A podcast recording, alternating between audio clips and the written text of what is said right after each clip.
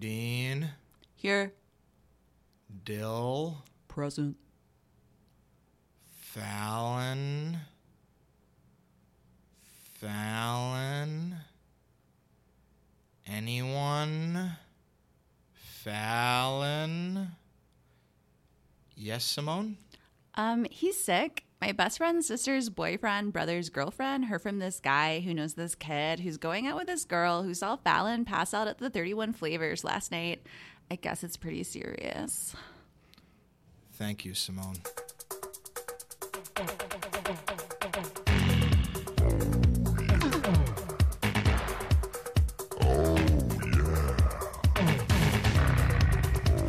Welcome back to the Gimme Some Truth studios at the corner of Glenway and Monroe for the inaugural Playoffs podcast edition of the Forwards Backwards Pod. No the, just Forwards Backwards Pod, Dan. What about just playoffs? Playoffs! Yeah, not the playoffs. Or As- pra- or practice or practice. As always, I'm joined by the Ferris Bueller to my Cameron Fry, Dan Fallon. Dan, are you ready to mess with Texas again? Yeah, um, on the road, which we haven't messed as well with them down in in Plano. Where I don't even know. Is it in Dallas? It's probably not in Dallas, but we haven't messed as as well with them in Texas. We've done much better messing with them in Wisconsin, but. Um, Got to be feeling pretty good after the run we've been putting together lately, and uh, going to Lansing, a team that hadn't lost at home since I believe late April, if I'm not mistaken. So yeah, let's go mess with them. Sounds good. We are not joined by Neil Hovati this week. Uh, he was last seen in the front of the Forward Madison bus, uh, directing them off Interstate 69 to get the team some celebratory high life, uh, the champagne of beers. If Neil did not get high life, he and I are going to have words afterwards. Uh, but if anyone has seen Neil, please please let us know that he's safe and sound. Um, he was pretty excited there after the game.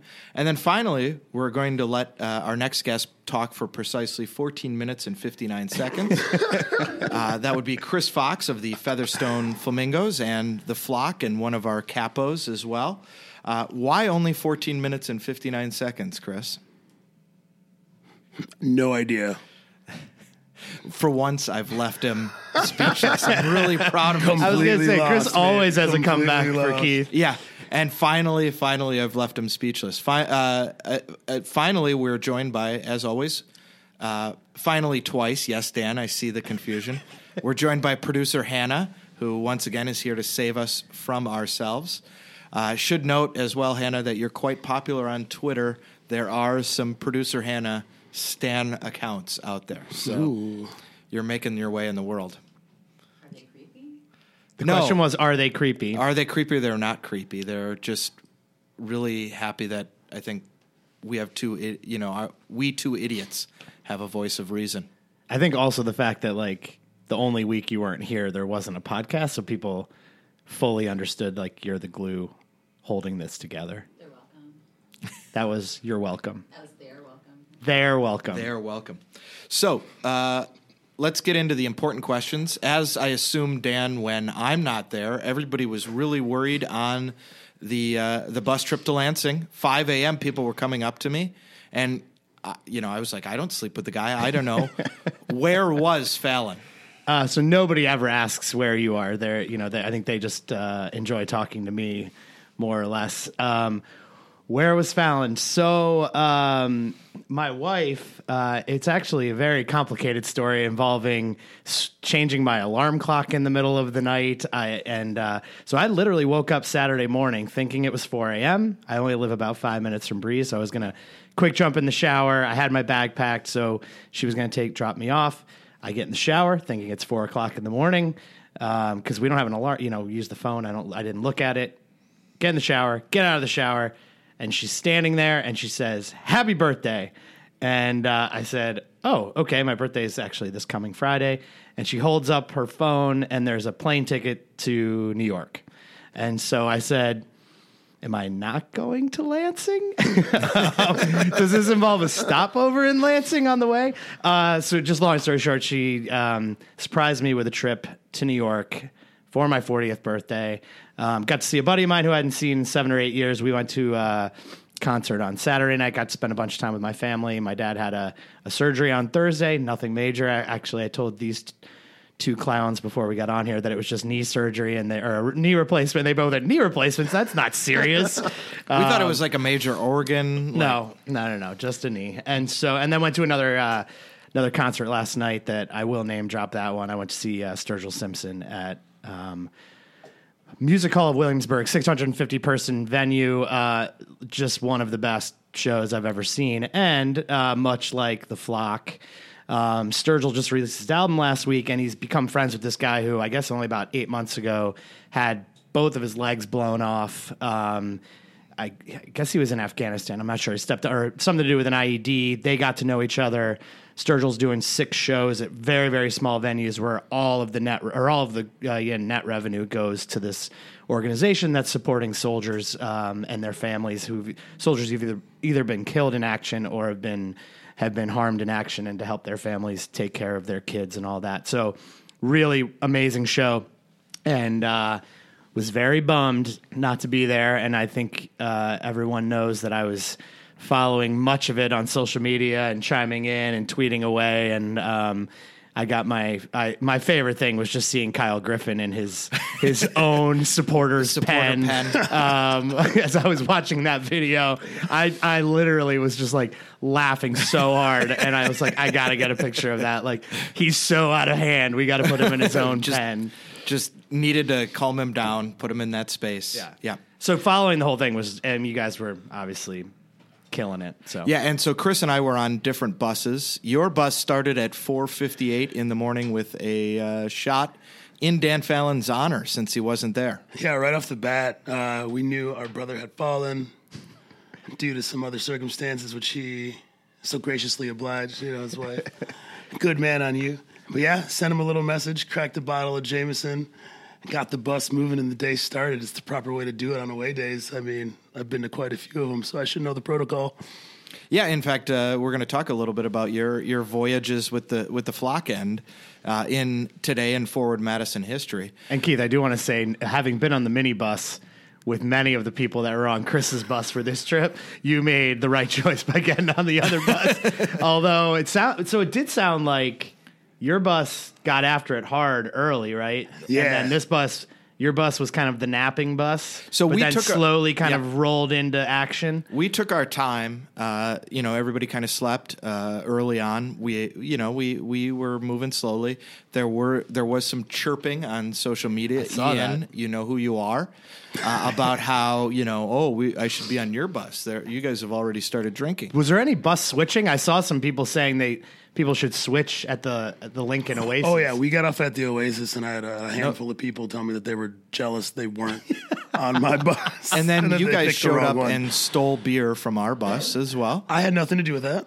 Um, and so they, they swapped some beer. But then once we got basically out of the Oasis, we started up. We fired it up. We we started drinking because we knew it was a marathon, not a sprint, and we were we were ready for it. Yeah, well, we learned from the best uh, K Dog, our kit man. You know, you don't got to get ready if you stay ready. so we just stay ready. So they were turnt early. With with three commas right after it and whatever other punctuation you want. and no ats, so Yeah. nobody actually gets gets Nobody- like nobody tagged knows in a it. lick yeah. of what you're saying. his- yeah. So we got Twitter gold. If once- anyone is not following K Dog, K-Dog you are missing out on just Twitter gold. I mean, K Dog uh, has become part of the flock, though we wouldn't know it because he doesn't add us on, on Twitter. but like Neil was saying, he has all of the T-shirts for every supporters group. You Yeah. know, all the stickers, gets everything you possibly can, uh, as befits, I guess, a, a kit man. He's got he's fully kitted out for the flock, and we love you, K Dog. And we love your Twitter feed even more. Even more, yes, sir. Um, we, we got we started going though about uh, an hour outside of Lansing. The song started, and we were singing all the way in. We were we were ready to go. We got in, and uh, at various points at the the cookout, I poured out beer for for Dan Fallon. Thank you. And we can't say I think enough nice things about uh, the folks at from Lansing, from the supporters group there who who hosted us. Uh, met met Weston from the Capital Combustion Yeah, Pod. yeah. Uh, did a little pod chatting. Oh, cross content. A l- no cross content. Oh, You know, just- we just, did uh, not. You know, talking about some some of the technical stuff, what's going on. Cool. I, I said I like their like their podcast. They like, you know, they didn't listen to ours, so that means from now on, I'm just I'm just going on. Is that true? It just teaches you a Did he lesson. literally say, "I've never listened to your podcast"? he said he tried listening to the first one, had some problems with SoundCloud. Um, Okay. uh, w- In honor of them, I'll say I'm butthurt. I thought we were. I thought one of the rules of the pod was we were never going to say that on the pod. Yeah, but to take a little bit of a shot at those guys for Ironically. and yeah, the joke is that they said that in their podcast, and I thought to myself, I'm never saying that on our podcast. As long as we can do it ironically, Dan, that's all I care about. Perfect. Um, so I, I really want to thank them, and I have to say, uh, Wait, can I just ask one question? What about the bus drivers? Does anybody want to thank the bus drivers who had? Oh, okay. well, you guys, it sounded like on the way back, Not the bus driver back. you, you- All in fear of our lives. there was some talk. I don't know if you saw this on social No, media. No. Okay, I was like- if they died going off. Oh, I the did see that. Yeah, Would yeah, that was the first thought in my head after 30, the first 30, three times he swerved into the, the caution bumps on the left hand side, and I was like, "Yo, if we die tonight, we're definitely getting a spot on on ESPN." Was he sleeping? and Andrew just chimed in right away. He was like, "No, man, we're getting a thirty for thirty for sure." This is- uh, that does remind me of the. Uh, I don't think we talked about this, like on the minibus ride. Uh, you know, Chase Egan, who's the merchandising director for the club, did probably seventy five percent of the driving. Right when Yeah, we were on that trip, yeah. like pretty amazing. Of course. I think he figured out that actually that was the most comfortable seat on the bus was up front by yourself. Um, but he like crushed it. And then one day, Jovan, uh, one of the ticket sales guys, Latino outreach coordinator for the club. yeah, he- I thought I was of a going over the guardrail in the Appalachians. it's said like something three and a I days of never thinking once about the bus, and then all of a sudden, like, whoa! I said something to him uh, uh, on the open practice, and of course, he denied any knowledge. we of were any going off exit ramps at like 80 miles an hour. It was absolutely ridiculous. Big ups, Jovan, though, man. Thanks for driving. Yeah, we love you, I wasn't Jovan. going to drive, so And, and Jovan, I think, also We'll have got some the, cheese for you next got time the we see minibus. I think Chase had it at about 22 miles an hour the whole time, whereas Jovan, he had the accelerator down. He was getting you moving.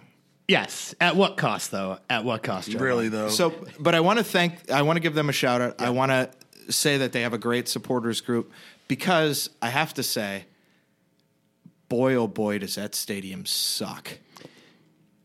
that's didn't- to put it lightly. Yeah, it didn't look great from what I saw. Um, you know, and, and I think there were all sorts of. I, I felt bad for them. Um, I feel bad for them because, first of all, that club puts no effort into the the soccer part of it. You know, we still had the baseball netting Yeah, I saw that. in front of us. You know, which to saved to- Turbo from almost killing whoever that was in the front row, and Yeah. he came running over to celebrate. uh, and uh, you know we can we can address the issue of like the security guards. Oh yeah, were- I want to talk about that. I saw some of that on the. um, you know they were a little over eager. Okay. Let's put it. I Yeah. mean, like the like Turbo was opening the door to let us in. Yeah. and they were the, like they didn't have anybody there. And I saw went- dudes like running over in their orange shirts. Yeah, and you know, Let's be I- real. Is the first time security at a Lansing Ignite mat- ha- match had something to do. yeah. Well, they said 2,400 people at that game. If there were 2,400 people, I'm the goddamned Pope. I mean, there were not are Polish. 24. Yeah. Well, no longer. yeah, it's true. John Paul II. And the other guy, oh, he was German. Sorry. Oh, yeah. bad Please. one. I don't know what that series of hand Nazi gestures was supposed to mean, but you should work on that before you do that in public again. It looked like Keith That- giving a that's- handy. Which, with that flamingo costume, I think I could have done. I noticed part of the way through that the flamingo costume was like a giant phallus. Yes. Um, Part of the reason we wanted you to wear that. yeah. And uh, thank you for that. I appreciate that. Uh, producer Hannah has left the room. We're completely unsupervised. Yeah. We may get canceled. Someone help. wearing that big flamingo costume, I did walk up to Conor Caloia and I said, "You once recall referred to us as a respected part of the media ecosystem. Do you do you regret that?" and he said, "I never said respected. I said important." and yes. Let's be clear. So, I mean, first of all, they put us, we're 200 tickets. They don't put us on the other end. They don't put us, they put us as far away from the field as you possibly can. We're screened by the netting. You know, You can't hear anything. They don't do anything to adjust that stadium for viewing baseball. Uh, and if I, I mean, you can see why for clubs that are by the fans, for the fans, you know, elsewhere in the, the world of lower division soccer, why a club like Lansing, you know, why it means USL gets a bad rep, right? Because the folks in Lansing, you know, the supporters are awesome, great, they turn out, but I wouldn't turn out for that. I mean, your club doesn't respect you enough to to figure out to make that baseball stadium function as a soccer stadium. If it's putting up temporary seating, I mean, they have a good little area on one end zone, but then, you know, if you're in that down that first base line, you know, we were 50 yards away from the field. And that was before you even got to the advert boards. Yeah. And then you had to go the extra five, six yards just So to get to it- the touchline. Yeah. so I mean, respect to them. I, I hope you know they. If nothing else, this gets back to the powers that be in Lansing. Uh, you know the the running of the club. You know it's it's running. It, it felt like you know that Lansing Ignite was there to be something that filled up the stadium on nights when Yeah. the Lugnuts weren't playing. It was a it- it's a cash grab, and so I mean respect respect your fans, and you know I think that's one of the things. First of all, we're very, very lucky with Breese, as we've said time and time again. And one of the ways we're lucky as well is, is came out, Chris, in, in the in the matches. It is set up so that it's wheelchair accessible, mm-hmm.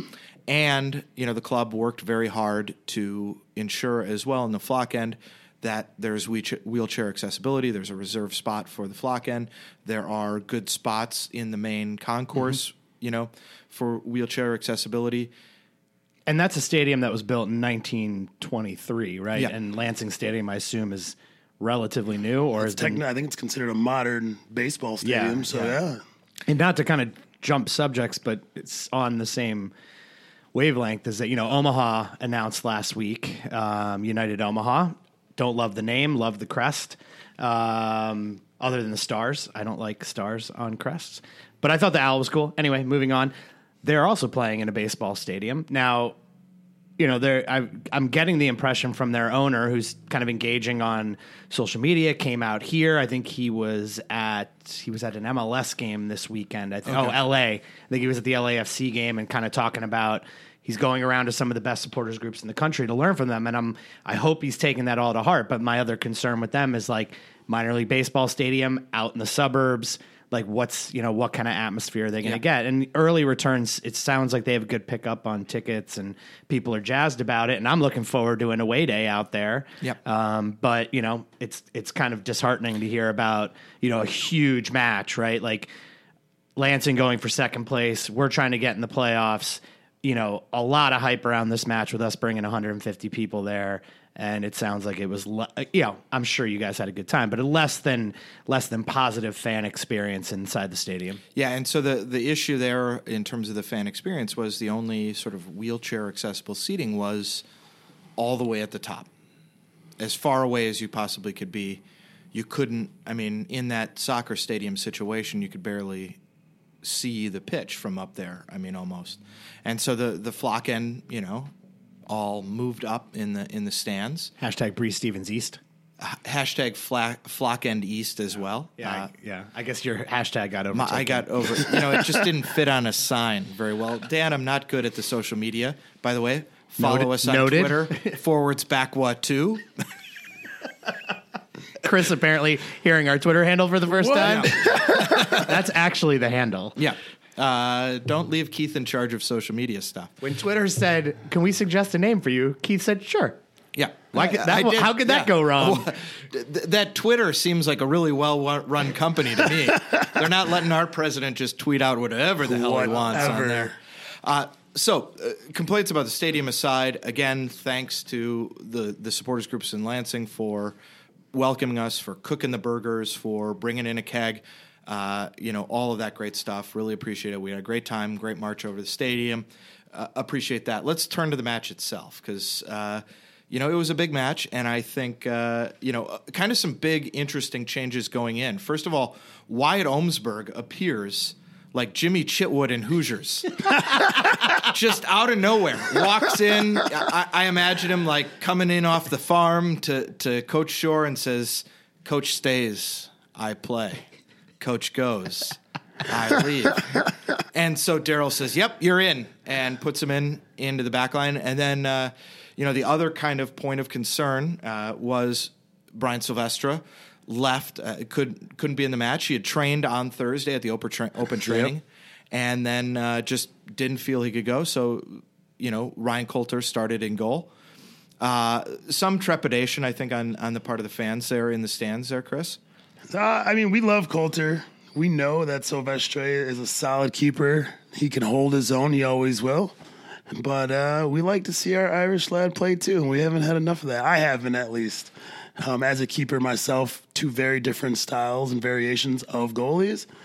Um, but they both are workhorses, and I like to see them both go. Well, and I, I think as well, you know, uh, I, I was thinking about Coulter, and he's he's a bit of a goalkeeper's goalkeeper, right? You don't see the big flash saves from him, but when you need him to make a save, as he did, you know, in the 85th minute, he comes out and pulls it out. So I felt I, I was less worried than than folks around me with Coulter stepping into the net, and I'll tell you, I have haven't been worried once. Yeah. In the variations of goalkeepers going into a match, I know who our, our lads are, and I can sit easily with either one of them in the post on any given day. Yeah, and so uh, Coulter turned in a got got the clean sheet, turned in a great performance, and was helped by uh, Dan, as you for, referred to it in a, a a text message to me as a tactical masterclass. Well, yeah, I mean, I think um, if you just look at the stats of that match, um, starting with the possession, it was very heavy to Lansing on possession. I think almost 70% uh, possession. And then you drop down a level and you look at shots and shots on goal. And I think we ended up with 17 shots and seven shots on goal. They ended up with uh, one shot on goal and two shots on goal. two shots on goal. Uh, sorry, one shot on target. Yep. and then two shots shots actually attempted inside the box. Otherwise, all the rest of their shots took place from outside. So very clearly, we had a way we were going to play this football match, and I think that's huge credit to to Daryl and and to to to Neil. I I, guess. I- I I'm mean, not yeah, sure. we shouldn't. He didn't show up today, so should we give him credit? I mean, he doesn't even have his B You mean license the yet. lost Zissou? He looks like Steve Zissou's lost child. Coming out of that Lansing match with the mustache and the Oh, beanie I, on. I love the mustache. It's fashion- it was Fashion Week also- Lansing. Also, good fashion. I have to say, shout out for those. Uh, and I'm sporting my uh, Saint Etienne Le Coq Sportif top, but I like those Hummel managers tops with the kind of pink, same here. and the navy sleeves. Those were Indeed. fire. Yep. Those were good looking. Those are slick. Yeah. Um, so yeah, like you said, you know they they and what they did is they played wh- what you might call a mid midfield press, right? And and I thought, you know, we've joked in the past about Don Smart's defensive work rate uh, every once in a while. But he put in a put in a shift in the midfield, and he and Paulo both squeezed in very very tight. And between the two of them, I mean, I think we had 18 interceptions overall. The two of them must have had four or five apiece. I mean, just a, a great shift from the two of them, cutting off supply and and kind of clogging that midfield. I think we really saw that playoff drive from the lads in Lansing. There was just something else deep inside every single one of them. They were digging deeper on the sprints, staying with the play, not giving up, chasing balls down, chasing men down, marking well, closing down, like you said. There was just something that was a little more there. Just a little- They showed a little more hunger, I feel, personally. and they were going to need that. I mean, you know, I think we were all quietly confident. Like last week, you know, we draw in in Tucson, and you know, I was like, okay, nothing really changes. Now we just got to go get a win. And I think all week we're kind of thinking, yeah, we we can go get a win here. But the reality, as I said earlier, like this is a team that had not lost at home since April. This is a team that hadn't lost at all in 14 matches, something like I mean, mm-hmm. they have been the form team in the league over the last few months. You're going to their place. They really only need a draw to get done what they need to get done. I mean, you know, as the week kind of progressed, I was like, "Ah, this is a pretty, this is a, this is a big task. Like, and I, but it, it felt good that everyone seemed pretty calm about it. Like, I, I didn't, you know, Neil even last week, it didn't seem like anybody was too worked up about like this is, it's going to be a tough place to go get a result, but we think we can do it. And I think that reflects it in Chris's comments that Yeah. there was a belief that they could get the job done if they put in the work and, and executed the plan. That said, all the same, kind of a nervy start, and we were helped. Uh, Omsberg hit one back that uh, Coulter had to handle, almost a little bit of an, an own goal, and then uh, Metzigen from from Lansing had a pretty good sh- chance in the in the seventh or eighth minute there, where he was pretty wide open. His his shot on goal was just atrocious and was was cleared out. I mean, it was kind of an embarrassing shot, quite frankly, uh, a chasse almost, if you will. Um, and so fortunately that was that was cleared out. And then the other kind of nervy moment early on was there was the injury to Tenorio, which uh, we've learned from sources close to the team. Unfortunately, is uh, season ending for Danny, which is a real blow because he was finally working himself back into shape. I think you saw his graft and his hustle. He and and and Josiel Nunez in the midfield were uh, or in the midfield, you know, in that 10 role, we're starting to gain an understanding with one another. And then to have this happen, I mean, our thoughts go out to, to Danny. But uh, Brian Brian Bement, Brian Beeman, Who my boy Brian. That's my dog. I got two, so just I got Keith texted me and somebody else tweeted in very quick succe- succession, or maybe it was another text actually from maybe from uh, the New York City Mingo, NYC Mingo, that Bement was putting in a shift, like because I didn't get to watch it live, and um, so it was clear people were responding to whatever Brian was doing as soon as he came on the pitch. Yeah, straight from first whistle, that kid was on one. You could see it just in the way he carried himself onto the pitch. First sprints, he wanted it. I think that resonated big with everybody else as well. Not that they didn't have that, yeah. but to see him come in straight off the bat, put in that shift, and be willing to do it for the whole 90, just Yeah. get it done, that definitely added a, a and, little bit and of the other thing is, you know, when you're playing this this kind of tactical game plan that that they had put out, I mean, there's a little bit of nerves, right? When you lose a guy like Yeah. Tenorio, who Mm-hmm. you're expecting to play a key role in in kind of clogging up those supply lines, and Bryman came in and they and they really didn't miss a beat. So I think that also helped calm calm the nerves a little bit. Uh, and then you know that that that first half was very tight. Um, a lot of interceptions. Turgid. Turgid. Uh, I mean, I think forward had a couple of chances, you know, in there. I noted uh, Manley hit a couple of crosses again down the right, and uh, a couple of, of wasted chances. But uh, I want to. I think we should take credit for this. We finally got around to, to crediting J.C. Banks for his his contributions, and I think we can start calling him Mister October because JC JC had a match, didn't he? Uh, one of the finer celebrations I've ever seen in USL League One.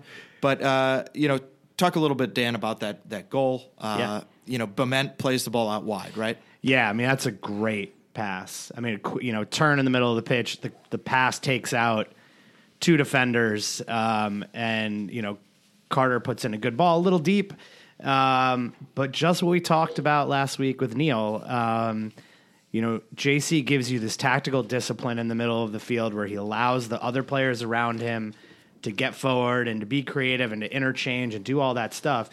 But then there's he's not Eric Leonard, right? He's not a six, he's an eight. He also has to offer something going forward, and he's popped up in the box like time and time again this year. And there it is, like. He's in, And he that- sees that Brian Bement has dropped in. He Yep. steps in front of Brian. He makes the run, and he's standing there on the penalty spot to smack in a goal. And I it's mean, that later run. It's Yep. that midfielder's run. It's Yep. not the forwards run. It's that second run that he gives you. Yeah. Um, and it was, and it was just there, and he just clashed it and it was it was awesome. Yeah, I and we talked. I mean, Neil said last week if he keeps getting in those positions, one of these is going to fall, and and this was it. And talk about a good time to step We've up. been and, really nice to Neil, and he's not in the room. Are we going soft, Dan? Uh, no, I don't think so. I mean, I mean, Fallon did come in reversed Keith roll with his Back to the Future shirt tucked in, all all denim. Oh, it's not. It's not totally tucked like, He is Oh, he's just ca- getting a little round in the sort of- tummy. I That's all. getting round in the tummy. it is some sort of uh, uh, Canadian tuxedo he's got going on there, and then it's Back to the Future of Country, which oh, is even just whiter. says future country oh, whatever. You just bumped a point up on the heckin'. with a DeLorean on it. Oh man, Lo- love a good DeLorean. This is and great. Do Hey, you know what it brought, all went to what- charity. What, brought all went to DeLorean charity. down? Poor design, shitty 86 look. Mets. How Cocaine. He got into dealing cocaine. to the Mets? Yes. How does that bring? Wait, wait, wait. No, not Wait, to the Mets. Wait, wait, wait. Not I to don't. the Mets. I'm not a financial advisor, but if you're dealing it, how does that bring you down? That should that got- should increase your got- bank account. He got busted by the feds, and Oh, uh, okay. I understand that part. yeah, and that that was kind of the Wouldn't this end. be the second week in a row that the Mets and cocaine got brought up? True story. we are required by law. This is a Mets cocaine stand pod. It's it's Dan in his early twenties. Oh, Zingers. That's untrue. that's uncalled for. it's untrue. Speak for yourself, Dan. Uh, without the Mets. Uh, so Lansing very clearly realized something was wrong. Uh, they had gotten you know kind of locked up in in that midfield battle, and so uh, coach uh, uh, of Lansing, Nate Miller, whose Twitter bio reads "believer, husband, father, coach." Uh, subbed in Kyle Carr, who had some floppy ass hair like Dan in his early twenties, actually, and uh, took out basically two center center players. And really, the problem was they were getting zero width, and so that that sort of tactical substitution, I think he got he got he got worked a little bit. Um, you know, in the three five two, usually you've got those wing backs giving you the width. That never really happened. Um, after that kind of seventh minute chance, they never got any of that width. Instead, everything was basically taking place in the width of the, the center circles. Um, and so that didn't seem to, to make a chance. Also, I would say our Kyle, Carr in the flock end put in a better shift than their Kyle Way better shift. So Just saying. yeah, way to go. Big ups, go, Black Kyle. way to go, Kyle. We're we're very proud of you. Uh, and then uh, as the match went on, you know, forward absorbed some pressure, deeper and deeper, like the boss. That's a early '90s hip hop reference for those of you playing at home. um, but then, you know, again in in there, what is what does J.C. Banks do? Bursts through out of the midfield, gets a gets a through ball, gets hit, soft penalty or no? Uh, penalty. Okay. Oh yeah, clear pen. Yeah, there's pen. there's no way. Yeah, as soon as you see it, it's clean as clean, clear, clear as day. Yeah. Yeah, it's a foul. It's a pen. Yeah. yeah. It should have been two nothing. It should have been a classic Jose Mourinho at Chelsea performance. I would say. Yeah, it should have been, and I'm not gonna say I want to dethrone my king from Kingston, but I think something needs to be done now. Yeah. Whether it be the technique that he uses when taking said pens, or if it be him in general taking said pens, I'll, I'll be bold enough to say that. One of three so far on his conversion rate. Uh, you can't blame this one on the the flock end chanting. Right. Because you guys were at, at least about 500 yards away at that point, right? We were actually the, the match took place in Lansing. We were in East Lansing, uh, so I don't think I don't think you can blame you know the, the flock end for that. I would I would say most of us are maybe of the mind that uh, somebody else should take them. J.C. Banks. Uh, I'm in favor of JC, though. I also subscribe to the. I have a little bit of concern about if the guy who was fouled takes it. I don't. I, that's never been something that's bothered me. I mean, that's like saying something stupid that I can't think of another analogy to make. Oh boy, Dan, I'm glad to have you be like- back to the pod. Yeah, I'm playing at peak. I'd be like saying like the guy who gets fouled doesn't take the freak. I, I don't know. It just, I really feel like that only applies you like 11 street football in Wingrove or something. Do you know? What like, I I, will got say fouled. I'm I- taking I it. you have a penalty it. taker. He takes it Right. no matter what. What, Uh, Whether what I will fa- say is, I don't think it applies to Mr. October, J.C. Banks, because Oh. that guy, just cool as the other side of the pillow, as the late great Stuart Scott used Yeah. to say. Yeah. No, I, I think it's. I mean, I'm sure they're having that conversation this week. Um, I would think we would see a change if we get another penalty. Would be would be my guess. Um, because even last week, I think we talked about the penalty last week, and I think I actually re-listened to the pod, and I said it was a good penalty. It was a good penalty because he scored it and he got the keeper to go the other way. It was it was actually probably not even hit as well as the one Don hit this weekend. At least this weekend had some pace on it. Keeper made a good save, but Cleveland made a great save. Yeah. but last week he got Also, the keeper to go Cleveland the wrong way. And Cleveland looks young enough that his mom. I was just gonna to the say the whole time he was on our side of the pitch, I was like, "This kid's like 16. He looks like a baby." No Mom, joke. Dad, can I can I borrow the car? I got to go to the. I gotta go to the match." match. Did you pack my lunch? Is there crustables in there? Don't tell North Texas; they'll be all over that. They got to replace that weird old guy who they had in goal the last time we played them. Yeah, Keith and I talking about like somebody should call the police. That old man shouldn't be allowed to hang around with all these kids. So then, uh, 85th minute, you know, they get their one chance on goal, and, and Coulter's up to it. And Mm-hmm. again, great, great performance. Anybody that uh, Chris or Dan that you thought we may have overlooked that maybe unsung hero in Carter in Manley. I think Carter Manley really put in a shift over the weekend. Uh, just putting bodies on people with the ball. You know what I mean? Whether it be offensively or defensively, he was there, ready to throw a shoulder at somebody, ready to throw a tackle in there, keep the ball moving in the right direction. I liked his his performance. Yeah, and I think you know we sometimes uh, we have uh, gone pretty hard in favor of Carter Manley because I think he really Yeah. gives us something down that right wing. He had a couple of good crosses. Again, you know the lead up to the goal came came from Carter, but his defensive contributions, and I think you know as the season has gone on, defensively he's really He's really picked it up. Yeah. and Yeah. stepped up. I like how quiet he is. Also, you know, he lets the the work on the pitch do the talking, and off pitch he just lives a really seemingly humble and quiet life. Yeah. Yeah, I mean, I, I think we've probably pointed out a couple of the people I would point. I mean, you know, Ryan Coulter stepping in in a big game like that. I agree with Chris, though. I mean, I think our goalkeeping situation has been just phenomenal all year with Dane St. Clair, Ryan, and, and Brian. I never really, you know, sometimes you're like, oh, that person's playing today. That guy's playing today. I never am all that concerned about it. All three of them are very good goalkeepers. Brian Brian's been in incredible form uh, lately, but you know Ryan stepped in and did a job, and I think that again speaks to their professionalism. Yeah, I was just going to say to to you know Coulter, I think that's peak professionalism. Yeah. I think, and that he's coming doing two things, right? He's Yeah. coaching and he's ready to step into like our biggest match of the season, and Right. make, make the one save he needs to make, and that's Yep. as Chris sitting next to me knows, like that's the worst thing about being a goalkeeper. You might have to do anything the whole match, and then it's like Then that one moment it comes down save. to just you, and yeah, Yeah. you got to be ready. Yep. Chris is allowed to talk about his playing career. because he doesn't host the pod. Yeah. Um, and again, I just want to give a shout out to Daryl and Neil. I think, Maybe less so to Neil right now. yeah, I mean that's a, you know, Jacques good- Cousteau's nephew. the good thing and the bad thing about Forward Madison, right, is that like we're the best club in the league. Obviously, we have the best support. You got 150 people coming. But it also adds like a, an incredible amount of pressure to what they're mm-hmm. doing, and so again, in a in a week like this, so much build up. You know the fans are coming to to put your team out there on the pitch with a clear way you're going to play, execute that exactly how you want to execute that, completely nullify one of the best attacking teams in the league, and get the result you need. And I think if you saw Daryl's reaction on the one video, I hmm. think you see how much it meant to them. You see how much it meant to everyone associated with this club, and I just want to give both of them a, a huge round of applause. More so to Daryl. more so to Daryl. I More mean, so he to actually Daryl. has his coaching license. Yeah. um, but yeah, and we're, we were in last place at one point. Yeah.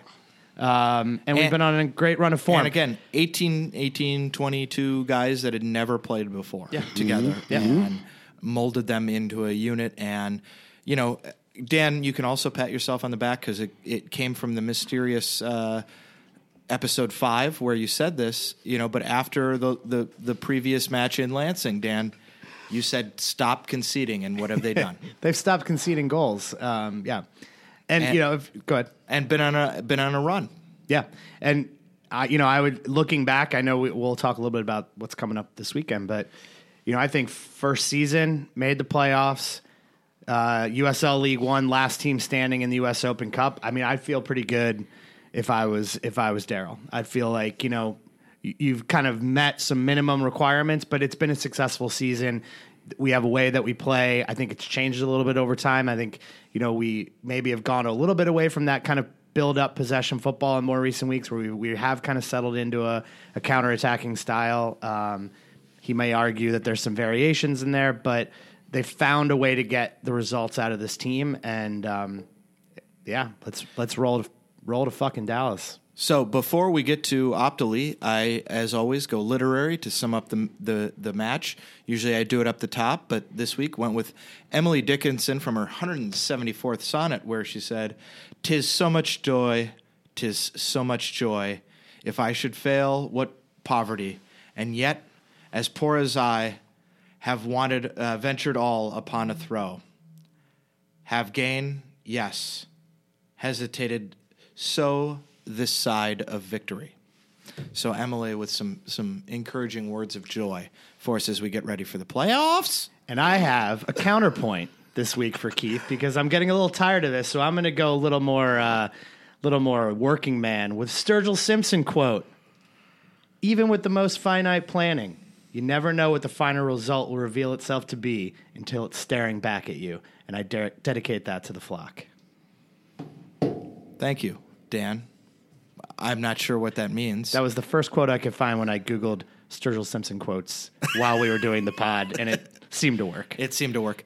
Uh, speaking of seeming to work, uh, let's turn to Opta Lee, who has some statistics for us this week in in Forward Madison. This is Opta Lee, bringing you yet another segment I'm definitely proud of, and definitely didn't record in secret to avoid being labeled an idiot. Last week's 1 0 win over Lansing meant Forward has now gone 13 straight USL matches, allowing only one or zero goals. On the season, they've conceded less than once per match on average, allowing only 26 goals in 28 games. That's second only to Greenville, who have allowed just 22 on the season. I might be returning to an old well here, but it's odd to see Greenville manager John Harkes so committed to people not scoring for once. Looking ahead to the playoffs, Madison will visit North Texas, the team responsible for inflicting their heaviest league loss, 3 1 on May 22nd, as well as providing Forward's joint largest league win, 4 1, exactly a month later on June 22nd. North Texas is coached by Eric Quill, who, unfortunately, does not appear to be an adulterer, so I don't really know what to say about him. In fact, I, I think I might think I'm kind of losing my edge. I, I mean, Eric Quill coached for the Houston Cougars. Uh, his defender, Cesar Murillo, played college for the Charleston Cougars. Uh, goalkeeper James Moore was a University of South Carolina Gamecock. Maybe there's something there. I I just don't know anymore. Well, this is Opta Lee, signing off with an existential crisis. Enjoy the stats, everybody.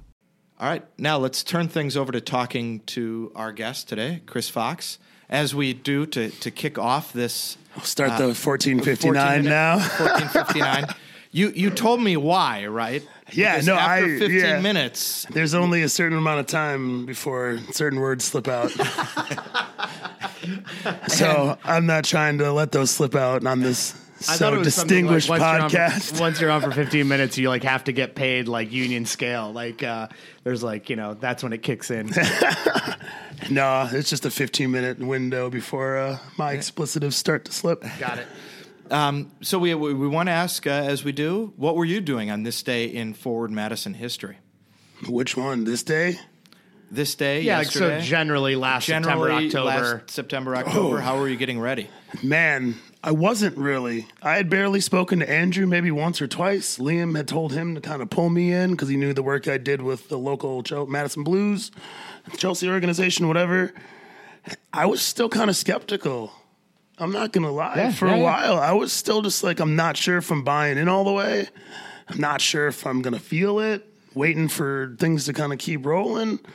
But then once I sat and spoke with Andrew and I realized that him and I were like the Mike and El-P of Madison once forces were combined. Hey, literally after that one meet, we had to sit down and it was done from there on. I was like, all right, let's get it. He's a special man. Andrew? Yeah. Yeah. Yeah. Yeah.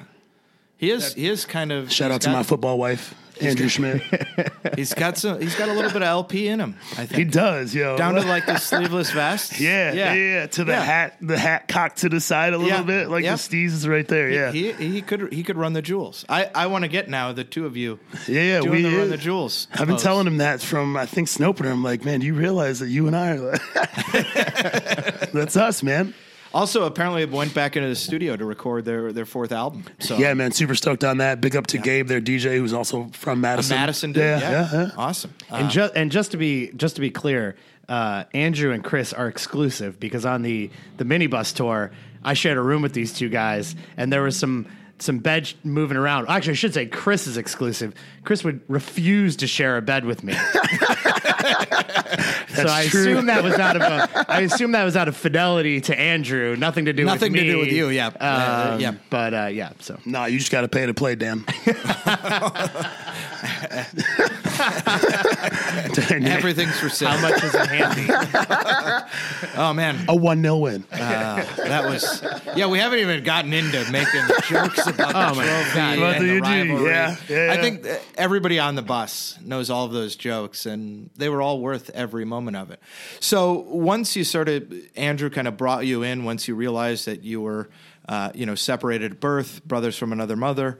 Uh, what what what kind of things did you start brainstorming of? How how did you want to make your imprint, and and where did it go from there? Uh, well, he asked me to start trying to give input as kind of a pseudo creative director for upcoming merch, which kick me ideas, you know, just bounce, brainstorm off each other. What should we do? When should we do it? Should we drop it like an official clothing line or should we just. And you have some experience with that in kind of personal life, right? Yeah, uh, other lives. Well, right? yeah, I mean, I've repped for companies, done design for other companies, whether it be local. Uh, I was rep for Skullcandy for a while. I've done some other work with skateboard brands as I've been a part of that life my entirety. So it just kind of felt right at home. Plus, I get that Madison's got real two two real vibes. There is that very homemaker, where I live, raise my kids vibe, but then we have a good solid community of kids who are out here pushing that fashion sense and want to be deep in that street culture and express themselves a little more and stay away from that kind of vanilla aspect of Madison because Madison's pretty vanilla. Let's be real. that that that brings up, I think, something very important that Dan and I both want to talk about: the Heckin scale. the Heckin scale, man. Now, disclaimer. Speaking of vanilla, Disclaimer: I did not create this Heckin scale. Big ups to my coworkers at work. um, yeah, you so give- feel free. Feel free. No, no, no. First of all, how do you, how do you spell Heckin? That is a H E C K I N apostrophe. And, and where does the term Heckin come from? Uh, I, just- I don't know. I'll have to ask my mom because she's one of the only white people I know outside of y'all. Basically, I think it, the the very w- vanilla culture. There's no swearing. It's like what the heckin'. You What know? the I heck? think it "Oh, heck." or the Oh, heck. you know? Oh, Yeah, Yeah, yeah. it's Like, just oh, kind of one of those Midwestern homegrown like expressions that comes out of the Midwest, especially in the northern Wisconsin. You get those northern folks that come down.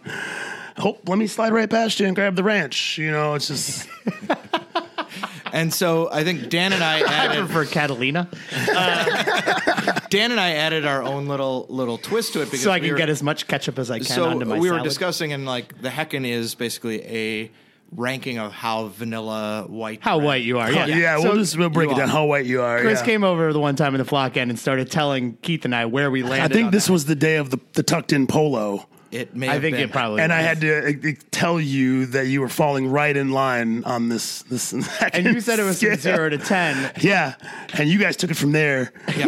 I think it was you, Dan. He was like, "But wait, doesn't it converge on itself if Yeah. you reach that perfect Because my level point was of that Heckin?" uh, my point that was that zero or ten wasn't like whiteness. At least in this context of this scale, seemed to me to be a uh, uh, a boringness, a kind of middle of the road. And I said, so shouldn't the perfect score be a five? yeah, and you were absolutely right. And I've ran with it ever since. And what what basically what what happens is Dan and Chris get together like they did on the on the bus trip, and they they mock me. And they've decided that I am basically a perfect five on the Heckin scale. Actually, I'm pretty sure you two decided that between the two of you alone. Yeah. I just sat back and watched the greatness go down. That's all I did. I just sat back and was like, yo, these white I- I guys tuck- are just out here telling each other how white they are. like my life was almost complete at that moment. Chris, that's what we do at the meetings. You're whiter. No, you're whiter. You're even whiter than I am. Oh, we're both so white. yeah. Uh, we also decided the whitest pair of shoes ever, uh, Bean duck boots. Yes. Like, you may see a, a black person rock a pair of New Balance.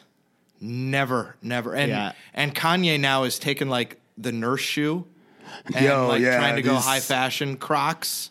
Like Yo, Kanye, calm down. Yeah, Kanye. Kanye. That's a whole other podcast. well, oh man, Kanye really wants to make America great again. So yeah, what, and shoes unwearable. at what point did the the kind of idea for the Featherstone flamingos enter into your consciousness as well? I mean, since I was a kid, you know, being whether it be back in the UK or here in the States, once you leave a certain level of football and it becomes that pay to play, the wider it gets because the less accessible it is to certain kids of color in certain areas.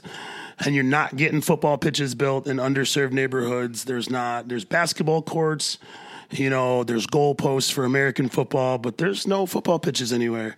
So I've always felt like it was a need for me to push these sports like skateboarding. I've been doing it my whole life, but I was one of the only black kids in Madison when I came back to the States doing it.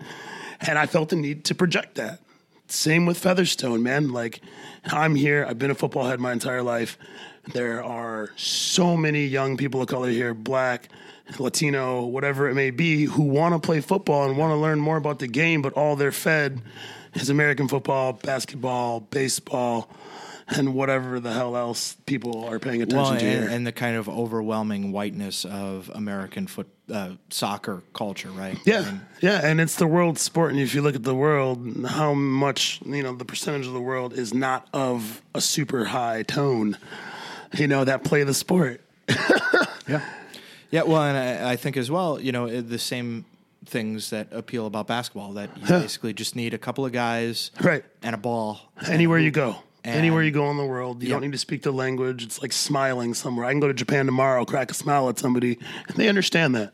Yep. I can go to Mongolia tomorrow. I drop a ball on the pitch. Motherfuckers know to kick it. And and it's funny that you mentioned, you know, that Like- uh, NYC Mingo taught in Mongolia Did he? football with the, the folks in Mongolia. I had Yeah. no idea. Yeah. That was just a random Uh, pick well, in the hat. I'm here to tie, tie the threads together. That's why I'm the brain of this podcast. Well, yeah, and I, you know, um, like on a different level, but you know, when I I moved back to New York after college, and that was, you know, I I'd always loved soccer, but it was really hard to consume it in the late mid '90s, late '90s. You know, Champions League here and there, you know, MLS. Uh, The whole like penalty dribbling shootout thing, I was like, okay, not doing that. Super weird. Um, you know, just certain decisions MLS made early on that just didn't appeal to me because I was kind of, I, I guess, even then I was a little bit of a purist. I don't, I don't think, I don't know. It just didn't. I was like, why are they doing that? Nobody else does that. Anyway, fast forward, moved to New York, living in a very, you know, diverse city. Getting to meet people and talk about football was like this common language, right? Like Right. no matter where you went, you know, I'd meet somebody from another country and you know say hi, oh, what do you do, and then say, hey, do you do you support a football club? And boom, like there's the entry point. and like you know, so many of my friends and people that I hung out with, and and that's why I'm so excited that it's happening here, and I, it's also getting me to meet people I wouldn't necessarily meet around Madison otherwise, and it's like, it, and I think Keith, you know, you put up a very very nice post on Facebook about why Saturday was so important to you. If you haven't seen that, everybody you should go find it.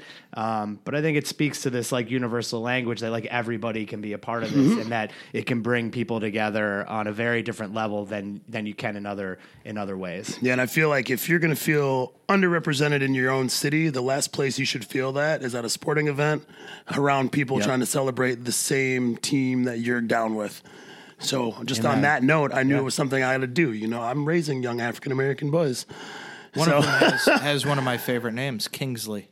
Yeah, that's my great name. dog. And he's been rocking it in the flock end this year. a Yeah, times, yeah. And, and so that also, you know, children. w- What is the the future for the Featherstone? How can people who want to help with the the overall aims of of the Featherstone get involved? What else? You know, what else can people do? Man, just come holler at us, shake hands with us, let us meet you. We'll let you know from there. Other than that, our main goal Yes, coming Chris is into never shy about letting you know what ever. and ask JP, I'll tell you if I don't like you either.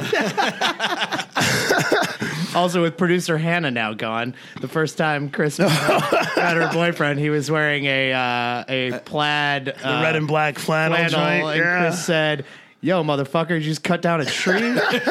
Didn't even shake the kid's hand. I was like, that's fun. That's all right. Well, gold. Uh, that's- on, and- on that same note, before we push forward, the first day when I told you when I met Ma- Andrew and had that sit down, after he told me his story about his trials and tribulations, I was like, oh, so you're pretty much the poster boy for Life Alert. that was like the first, one of the first things I ever said to him. And he was like, yo, man, once you said that, I knew you were like a real dude. you know what I mean?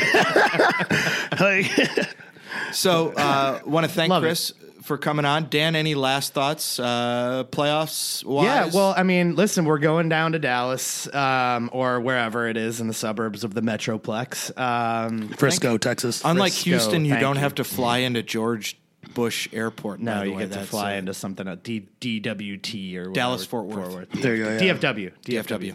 Um, I'm really not very up on my Texas uh, airport codes. shit. Um, but, you know, haven't beaten them there. The first game. Uh, We didn't beat the- them there. Right. The Yeah. first game, that was the one we lost on the, the PK in like the 95th minute. Uh, no, no, no. They beat us 3 0. We got a. No, pretty- first game oh, was 1-0. Yeah, the first game was that the super one nil, late pen. That and it was a late bad. game. It was in the rain. Yep, um, yep. And it was it was a penalty. That Yeah. was a penalty. I remember there were some people getting grumpy after that game. I was like, that was like the most clear penalty I've ever seen. Um, yeah, then they get Yeah, but it was almost 90 seconds Sure. after Yeah, the yeah, yeah, extra yeah. time was already up. Correct, correct. That was our gripe. all right, all right, fair enough. I'm, I- now I'm remembering. Dan, those. Dan, if there's one thing near and dear to your heart, it's you know timekeeping. Yes, four minutes of extra time. That that seemed reasonable on on Sunday or Saturday. Saturday, sorry. yeah, that was great with me. yeah. That's you know there was a penalty kick. There was you know things Yeah, going there on. was Couple of injuries. Couple of little- yeah, yeah, That seemed fun. Subs. Um, but going on the road, um, you know, they haven't always brought all of their players up here to play against us. So this is going to be a big match. Now, here's where you hope the experience that we have, the buzz that we're going to have going from going on the road to Lansing and winning that match kind of carries through this week. Um, you know, obviously, that's I'm really sorry for Danny because he was really starting to come into form. But you know, guys got to step up. Brian showed he can he can put in a shift, and he's going to probably have to go do it again this weekend. And um, yeah, it's a huge match again. Now the now this is the biggest match in the history of the club. In the history, yeah. Chris, any, any comments about that? You're heading down, right? Heading down, And, and you are one of our leading road warriors. putting as well. some more miles on the odometer there. How many away matches? This will make seven. Yeah, six was Lansing. Uh, it's primarily Richmond. Yeah, myself. You were so St. Louis. St. Louis, Richmond, Chattanooga, Milwaukee for the one. Then Lansing. What was the one I'm missing now? I had them in order earlier, but We threw you off. Your And you did didn't- throw me did you do the Marquette scrimmage? no, I missed that one. Okay. Oh yeah, I'm Marquette, whatever. um, not excited to see that go down. Although that was a day where I, I think you and I talked on the bus ride over there. There were like 50 people on a school bus for a scrimmage, and I was like, Yeah. this shit's going to be real. Yeah. Like, I'm like, this Yeah. is, and people sang and chanted the whole match. I remember being like, all right, yeah, this is going to get turnt. Yeah, it's definitely getting it's definitely getting a little rough. Shout out shout out to my wife for dealing with me being gone so much. Um, it's definitely getting a little rough. Does she listen to the pod? Thank you for letting Chris She on the does pod. when I put it on. Yeah, yeah, I throw it on in the house, and I remember the first one. She's Well, like, "Who she the could- hell are these guys?" Yeah, if she could listen, if she, if she if she could listen on her own, so we could get our numbers up. yeah, we got you. All about the ratings. I'm still trying to teach her how to the use her phone No listening parties, people. Listen on your own. on your own. on your own headphones by yourself. Uh, maybe not at work this week, but uh, a little late in the game for telling people that. but uh, anyway, we're we're running out of time. Uh, thanks to Chris again. Uh, I have a couple of key points. First of all, uh, this week Ira Jersey uh, from the League One Fun podcast did confess he may have had some involvement in the giant episode five conspiracy theory. Just putting it out there. Just putting it out there. Is he on the USL payroll? Uh, you know, we don't know. Okay. We don't know. Uh, Home Sweet Soccer, Jason is on the payroll. He writes articles for the website, so maybe. Uh, and I'd then, be con- I, well. I'm con- I was a little concerned last week wasn't going to get out because John Harkes would try to uh, get that episode ceased and desisted. Jo- John Harkes is always trying to, to, to silence us, I think. uh, and then Kuba, I Love You, uh, November 9th, podcast, pod off, 7 to 9 p.m., basement of the Argus Athletic Club. We've got the room reserved. Hannah uh, and Labrador, the band, have said they're going to try to put on a little little mini concert after for the for the folks who come in.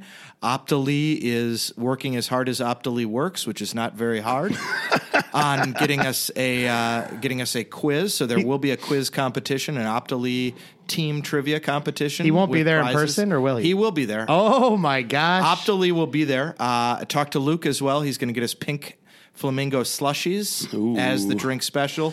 So things could get a little out of hand. Uh, I, I believe the word uh, K Dog would use would be turnt. comma comma comma. When I say that word, it sounds like a hate crime, doesn't it?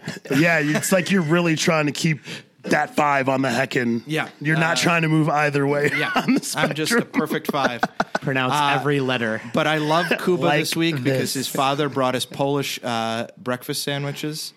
They were fantastic. with There was that- some cucumber on them. uh, a little pickle, a Okay. little Oh. little pork tenderloin, and you get that you get that Kerrygold, and you get it thick, that real that real butter, and you get it thick, that European style. Oh, and uh, had He's not essentially lying, though. That's a five on the heckin' scale. The little pork, pork, pickle, and butter on a sandwich. And afterwards, uh, I would say follow Lauren Shishostanyak's Instagram if you want to truly see me fiving it up on the on the heckin' scale because I did dance on the bus ride back. I'll give you a perfect 10 on the pronunciation of the last name. Did you see the dancing? Too many vowels for me. You're gonna a- we're gonna, gonna take the that ten away when you see That's the no. dancing. Oh boy! So There were a couple people on the bus just staring straight ahead while Keith danced in the flamingo outfit. They looked like they couldn't get off of Highway 69 fast enough. It was beautiful. uh, did it? Did it to little Lizzo? Did it to the little uh, Gucci Mane and uh, Black Beatles with uh, Ray Ray Sremmurd? Okay. Is that? I think I Don't look at me. I don't know. I'm looking Shout at out both to of you. shout out to Lizzo. Lizzo coming to Madison Yeah. Friday night, sold out show at the at the uh, at the uh, Sylvee. So uh, Oh, until next that. time, we say playoffs. And, Practice. uh, forwards, not backwards. Upwards, not forwards, and always turning, turning, turning towards freedom. Five on the heckin' scale.